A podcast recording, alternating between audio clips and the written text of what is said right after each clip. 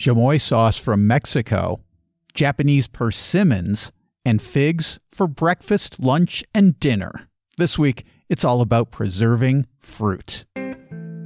Traveling the world to bring you delicious dishes, tasty beverages, and interesting experiences. This is the Destination Eat Drink Podcast on the Radio Misfits Podcast Network. I'm Brent Peterson. Welcome to Destination Eat Drink, the travel podcast for foodies. Here's where we talk food and travel and a lot more at destinationeatdrink.com, on the Destination Eat Drink YouTube channel, and right here on the Destination Eat Drink podcast. This week, we're preserving fruit with author Darra Goldstein. And trust me, it's much, much more than just jams and jellies. But first, if you like this kind of stuff, food and travel, check out what's new at destinationeatdrink.com. Just posted a brand new story. It's about the traditional Valentine scarves of northern Portugal. Read that at destinationeatdrink.com slash blog. I also just posted a brand new video. It's about my first foray into curing and preserving olives, both the good and the bad. And you can see that video by clicking on the video tab at destinationeatdrink.com or by going to YouTube at Destination Eat Drink 946. Darra Goldstein is the founding editor of Gastronomica and the author of Beyond the North Wind Russia in History and Lore, which was named one of the best cookbooks of 2020 by Forbes.com, Esquire, and The Washington Post. Along with her co authors, Courtney Burns and Richard Martin, Darra's latest project is a six volume set called Preserved. The first two volumes are out now.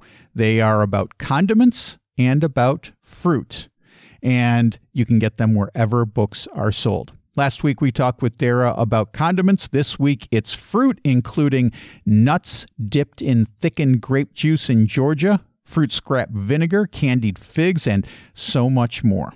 Okay, I'm starving, so let's eat. Destination Eat Drink. Darra Goldstein, welcome back to Destination Eat Drink. Last week we talked about condiments and your book Preserved. This week we're going to talk about fruits. And if people want to revisit the conversation from last week, I've got a link in the show notes. But anyway, welcome back to the podcast. Thanks. It's good to be back. This week, we're going to talk about volume two of your series, Preserved. And this one's all about fruits. And fruits are interesting because anyone who's ever had a fruit tree or berry bushes or maybe grown cantaloupe or something, they know the fruit comes all at once in a matter of weeks. And there you are, left with all these bushels of fruit, wondering what the heck you're going to do with all of it. And that's kind of where preserving of fruits comes in, right? Yeah this is a series of six cookbooks about preserved foods.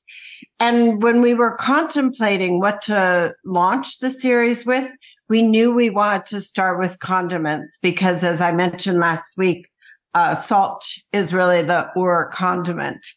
And then we thought, what should we do next? Um, we were slightly inclined toward vegetables because that's what most people are familiar with uh, certainly things like sauerkraut or kimchi. But we thought, you know, people don't think about fruit quite as much in terms of preserving, except for jelly or jam, or maybe uh, making some bottled drinks out of them. And we thought that would be something more unusual to explore for the second volume. So you chose fruit and when I when I think about fruit, I immediately remember years and years ago visiting my uncle in Virginia, and him and his wife they had this big fig tree outside of their outside of their house, and we stayed with them for a few days, and I've never eaten so many figs in my whole life. You know, it's like the, the figs were the figs were ready to go, and it was every morning figs and yogurt every afternoon, salad with figs every night, figs for dessert, you know. And it was wonderful. I mean, there's nothing like a fresh fig right off right off the tree, but um, what do you what do you like to use figs for when we're talking on this topic of preserving? Well, like you, when I was in grad school, it was in the Bay Area in California, and I had a fig tree in my backyard And I used to go out there and, you know, picture myself as Eve in the Garden of Eden, going out and picking this luscious fig from the tree. It was just heaven. And of course, living in Western New England now, I think that if I were um, a particular kind of gardener, maybe I could coax and coax a fig tree to live if I brought it in during the winter, but no fresh figs for me that are right off the tree. So one of the things that um, is lovely to do with figs, for some reason, I'm not a huge fan of fig jam. And I, I ponder this a lot because I love fresh figs, but I just don't um, love them in jam. And so in this book, we present candied figs. So these are dried figs that, uh, well, you start with fresh figs and you dip them repeatedly in a sugar syrup that has been uh, flavored with with some fresh lemon juice again for a little bit of acidity. And I shouldn't have said you dip them repeatedly. You simmer them repeatedly. So this is a recipe that takes a bit of patience. It's not hard to make, but it's done over four to five days. Uh, you let the figs simmer and then you turn off the heat and they absorb that syrup and then you do it again. And as they cook down, this the syrup takes on this beautiful fig flavor. So not only do you end up with the candied figs, but you end up with this beautiful syrup that is really great in cocktails. Wow. Once the, yeah, once the figs have been candied, then you dehydrate them for 36 hours or so and then you roll them in granulated sugar and they'll keep for a good year in the refrigerator. Though I have to say, this was one recipe that uh, did not last because we ate them right up. We really couldn't resist them. And they're so beautiful. They're like uh, jewels, they shimmer. Figs are huge here in uh, Portugal as well. One of my favorite things around this time of year is they look like uh, stars. They take uh, they take a figs, they take like five figs, and they mash them, and then they make a star shape out of it, and they attach each fig with a blanched almond. And so it's as simple as that. It's like a cookie, but it's figs and almonds, and it is amazing. It's one of my favorite things about about the holidays, especially down in, in southern Portugal. You can find it, but but we get them here uh, outside of Lisbon. Oh, I love that. And that's also really healthy because um, the vitamins, it's like the churchkhela as well, uh, which is another recipe in this book, which we were talking last week about Georgia. And churchkhela is basically uh, grape juice, fresh grape juice that has been cooked down and then thickened with flour or cornmeal into a dipping coating. And walnuts or hazelnuts are repeatedly they're strung on a string and are repeatedly dipped into this uh, very thick grape juice mixture. And so you end up with a long string of of uh, sort of candied walnuts or hazelnuts. And like the figs that you're talking about it's really healthy. It, it's almost like eating the original energy bar. Yes. Uh, because it has so many um, vitamins in it and uh, it'll give you a lot of vim and vigor. We lived in Rhode Island for many years, and uh, my girlfriend, she's Italian American. And one of the things about driving, there's a huge Italian American population in Rhode Island. And one of the things driving around, you could always tell the Italian um, households because they'd have a, uh, a cement patio with the Virgin a statue of the Virgin Mary in front, and in the back they'd have a grapevine and a fig tree.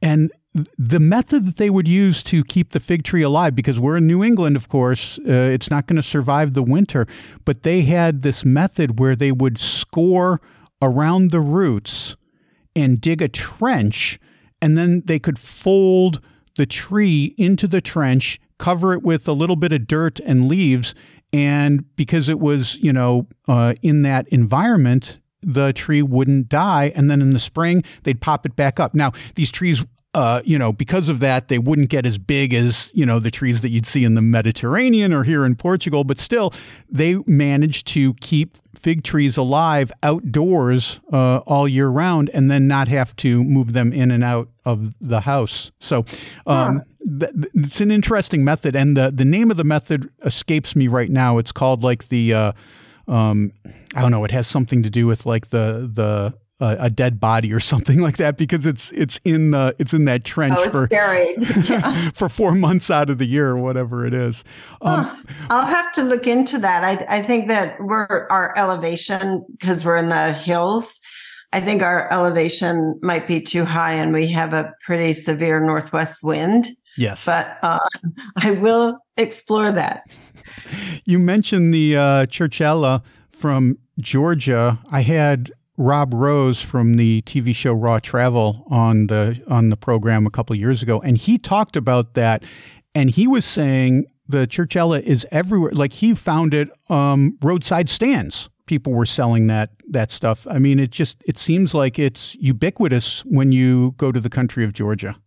It is, and it, it's really beautiful because if you're driving on some of the roads outside the city, on all of really them, you'll see just an individual who has set up a makeshift shop selling these long strands. And the thing that's so beautiful about them is depending on the grape that you use, you get this wide range of colors. So the most widespread grape in Georgia is a red wine grape called Saperavi. And it's unusual because most uh, red wine grapes uh, have red skins, but then they're pale inside. Mm-hmm. But the Saperavi is ink black all the way through. And so you get a deep uh, black. I mean, it, it's not really black, but it's just dark. Uh, you get a deep red color. If you use a uh, a white wine grape like Mtsvane or Rkatsiteli, then you'll get a, a golden strand you can use the so-called amber wine, or some people call it orange wine, uh, and get something orangey. Um, in the western part of Georgia, they use mulberry juice, and that gives a very purple strand. So you have this wide range of colors. Lately, people have been doing something awful using artificial colors. Mm. so you have neon green and I don't know, bright yellow. I don't like those, but um, it it is a, a very colorful thing to see. Whenever I have someone on the podcast who talks about Georgia, mentions the Republic of Georgia, it just makes me so want to go there. The culinary culture there sounds amazing. And then you've got this amazing culture of winemaking that goes back thousands and thousands of years, well before the Romans. The first people ever to make wine on the planet were Georgians. And uh, I got Georgia on my mind. Um, yeah. Because it just sounds so amazing. It is. It is one of the most beautiful cultures I have ever experienced. Let's talk about another recipe from your book, uh, Preserved. Um, talking about fruits, there's a recipe for something called hoshigaki. I hope I'm pronouncing that right. And yeah. I was just, I was fascinated by the method of making this uh, item. Could you talk a little bit about that? Yeah, this is um, a really beautiful recipe and an age old practice in Japan among some other countries, but I, I feel as though Japan really perfected it uh, you take Hachiya persimmons. So you have to take uh, those particularly because they have enough body to stand up to the technique. And this is another recipe. It seems like for the fruits, you're choosing all the recipes that take patience. as opposed to being quickly made. But this one takes, uh, it's not that you're so active with it all the time, but you do have to wait for months until it's done. So you string the, you peel the persimmons and you hang them on a string. Um, and then you put them in a place where there is good ventilation that is not too hot. And you allow them to dry, but you want to encourage the sugars to come to the surface. And you also want to make sure that there aren't air pockets in there, which could cause mold. And so after the first few days um, of acclimation of these drying persimmons, you massage the persimmons gently every day for, you know, a month to six weeks. Towards the end, you don't have to massage as much. You can let them pretty much dry uh, until they develop this white powdery surface, which is a bloom that arises from sugars coming to the surface. If you've never done it before, it feels strange in the beginning, but then it, it becomes, I don't know. I, I was, um, testing this recipe during the pandemic and, you know, we were all in a very difficult frame of mind, I would say. And I had them hanging in the basement and I would go down, I would have my massage session with my Hoshigaki. It's therapy. And I yeah, I can't tell you, Brent, how therapeutic it was. It was very calming. And also these golden orbs hanging there. It was a source of great joy. Um, my Hoshigaki, I have to say, it depends on the uh, humidity level as well and I think it was imperfect where I was and they uh, didn't develop sufficient bloom after I think I had them uh, for six weeks. But once I took them down, and this was a tip that I got from Courtney Burns, um, my co-author, I took them down and I put them in a uh, a plastic container and sealed them tightly. And there they, after maybe three more weeks, they develop the perfect bloom. So you have to, um, have faith, I think is what I would say for this recipe that they will eventually get there. And then they're wonderfully chewy, but not hard. And one of the things that was fun with the fruit book that we didn't really do so much with the condiment volume is that we gave uh, I'm going to call them regular recipes in addition to some of the basic recipes for making the actual preserved fruit. We gave recipes that uh, use the preserved fruits to make uh, dessert or, you know, something else beyond or uh, jam bars. We also uh, have a recipe for bar cookies. So for the hoshigaki, what we did is we have these preserved persimmons that are dried. And then uh, we took our recipe for preserved lemons, which are lemons that are aged in salt and they come from Morocco, particularly, although you find them elsewhere in, in Northern Africa. And uh, we turned that um, those preserved lemons into a preserved lemon paste. And then we took that paste and we mixed it with butter, softened butter to get a preserved lemon butter that we stuffed the hoshigaki with no. and cut it into slices. And I know it sounds too elaborate, but actually once you have the preserved lemons. No, it sounds amazing. It's really easy to make. Yeah, it's really, in fact, now I think we have people coming for dinner tomorrow night and I still have a few of the hoshigaki in the pantry and a lot of the preserved lemon paste. I think I'm going to do that for dessert. Perfect. Thank you. you inspired me.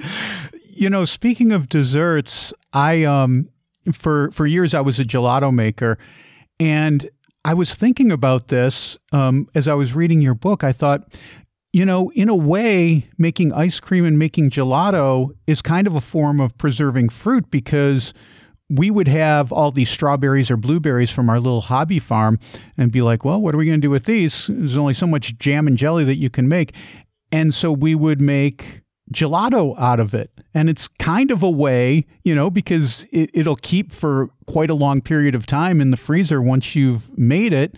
Um, what do you think of that idea of uh, ice cream or gelato as, or even like uh, granita as a uh, as a form of preserve? Yeah, it's a really interesting way to think about it.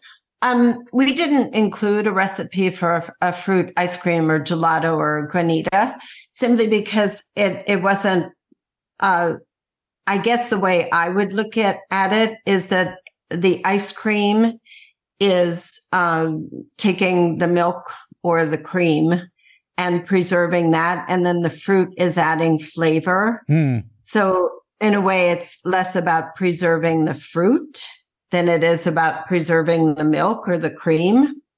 But when you talk about this way, yes, it makes absolute sense that it's another way to preserve the fruits of the season by adding a fruit puree to your ice cream base. So, um, I think that probably we could have included a recipe for that. Hmm. Tell me about uh, chamoy sauce.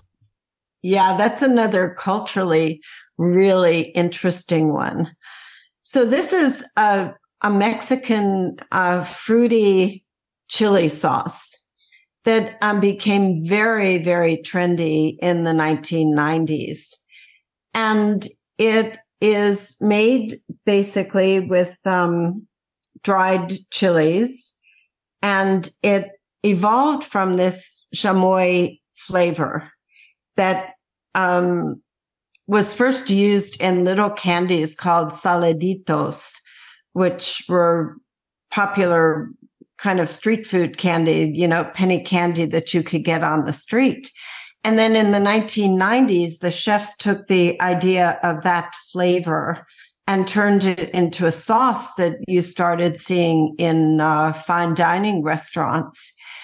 And Rachel Laudan, who's a really wonderful food historian, lived in both Mexico and Hawaii for many years. And she became quite curious because the flavor of the chamoy sauce is similar to what she knew as crack seed snacks in Hawaii. And she traced the etymology of the word back to uh, Cantonese uh, simoi, chamoy. And what had happened is that a lot of Chinese laborers who were brought to Hawaii in the 19th century to work on the sugarcane plantations brought um, this dried fruit. So we'd been talking about the hoshigaki, which are dried persimmons, or the churchkhela, or the figs. So they would um, have what they called crack seed, which was often dried plums and like the umeboshi plums, which are the Japanese style of dried plums, um, that have the seed still intact, but, uh, they, when they dried them, they'd be slightly cracked open. And it, again, it was like this energy snack of dried plum, or it could be persimmon or other fruits. So that migrated to Mexico and became these saladito candies and then chamoy sauce that was drizzled on mangoes. Mm. Uh, again, as a street food, um, or drizzled on ice cream, which is how we like to serve it, bringing up the ice cream that you just mentioned. so it's, um, traveled the world. And I think that that's one of the main points that we want to get across in our books is that, uh, globalization if you look at it one way, it's a horrible thing because it homogenizes everything. Mm-hmm. And you go to any country now and are sort of horrified to see golden arches or see Pepsi or whatever it is. But it's also a very beautiful thing to think about how these foods have traveled throughout the globe and morphed into different adaptations of flavors that are more suited to a new climate or a new palate. and uh, created something that is related to the original flavor, but is at the same time very di- different. And that's one of the exciting things about um, tasting and traveling is to try and, and trace the roots of so many wonderful foods in the world. Yes, exactly. And I'm so glad that you mentioned Rachel Laudan because she's kind of a hero of mine. I had her on the podcast a few years ago and I love talking to her and she introduced me to this idea, not the idea, but the language of uh, transplanted cuisine. You know, I, I talked about this idea quite a bit, but I didn't have the language to really call it what it was. And she was like, transplanted cuisine. I was like, perfect. This is what this is the name of what it is. And we bonded over our love of Hawaii because we lived in Hawaii briefly um, a few years ago. And it was it was a great conversation, and I'm I'm glad that you mentioned her because uh, boy, she is a she's a smart and interesting lady just like you. Well, thank you for that compliment to both of us. One thing I noticed uh, reading this book, both uh, both volumes, is that nothing goes to waste in the preserve kitchen. I call it the preserve kitchen because uh, that's the name of your book. Tell me about fruit scrap vinegar. Yeah, that one is really fun. What you can do is when well, we were making a lot of different recipes, obviously, and got this accumulation of peels from fruits. And what you can do as you're cooking is just um, put them in a baggie and put them in the freezer. And once you have um, a goodly amount of these scraps, you can turn them into vinegar. And again, it's a process of just waiting and allowing microbes to do their thing. It's not that you have to be actively involved. The technique itself is, is super simple, but, uh, a lot of preserving is about transformation and transformation through microbial action. And it's kind of wondrous to think about these infinitesimal things that you can't even see that uh, turn into something that is um, much more than the sum of its parts. So all you have to do is um, add, you know, roughly uh, you take about a pound of fruit scraps, and you want both the peels and the cores. So things like apples, pears, quince, persimmons, uh, you allow them to ferment with honey and then you add some raw vinegar. So you don't want the highly processed vinegar like distilled vinegar. You want um, a really good brand is Bragg's in the United States. It's an apple cider vinegar. And you just let the mixture stand for five or 10 days and it'll start to ferment and uh, get uh, a little bit bubbly and slightly alcoholic and then you um well you let the the fruit scraps and the uh, water and honey ferment for five to ten days. And then you stir in the vinegar and you let it sit for two weeks. And then you strain it and let it age for a couple of months. And you have a beautiful fruity vinegar. Sounds so much better than the store-bought stuff I, I guess that's the uh, yeah. I guess that's the message here that you can do this stuff at home and it is amazing. Um, Darra, you mentioned this is the first two volumes that we've talked about the last two weeks is part of a six volume series of Preserved. When do we get volume three? Well, we just turned in the manuscript and, and did the photo shoot for volumes three and four, which will be out next fall. And these are drinks and vegetables. So, uh, those two will, I think, pair nicely. And then in 2025, and we're sort of at the stage where, oh, did we really agree to do six volumes? we're sort of uh, feeling done in by so much preserving, and there's no room to store this all. So I think uh, one of the tasks this winter will be eating up a lot of this stuff. But um, the last two volumes will be dairy which is really, uh, we talk about more in terms of culturing. So, you know, different uh, kinds of, um, you know, sour cream is an obvious example. Kefir and Butter. stuff like that. Yeah, kefir, um, ayran. Uh, there are wonderful dairy um, concoctions from all over the world, and also grains. Oh. Grains are really wonderful when they're fermented. So oatmeal you can ferment. You can ferment rice. We have in the drinks book, as a matter of fact, we have a fermented uh, rice beverage that's Japanese called amazake. Uh, Turkish boza. There, uh, the list is pretty endless. So that's what you have to look forward to. Can't wait. Maybe you can come back on the podcast and talk about those when those books come out in the fall. That would be so much fun.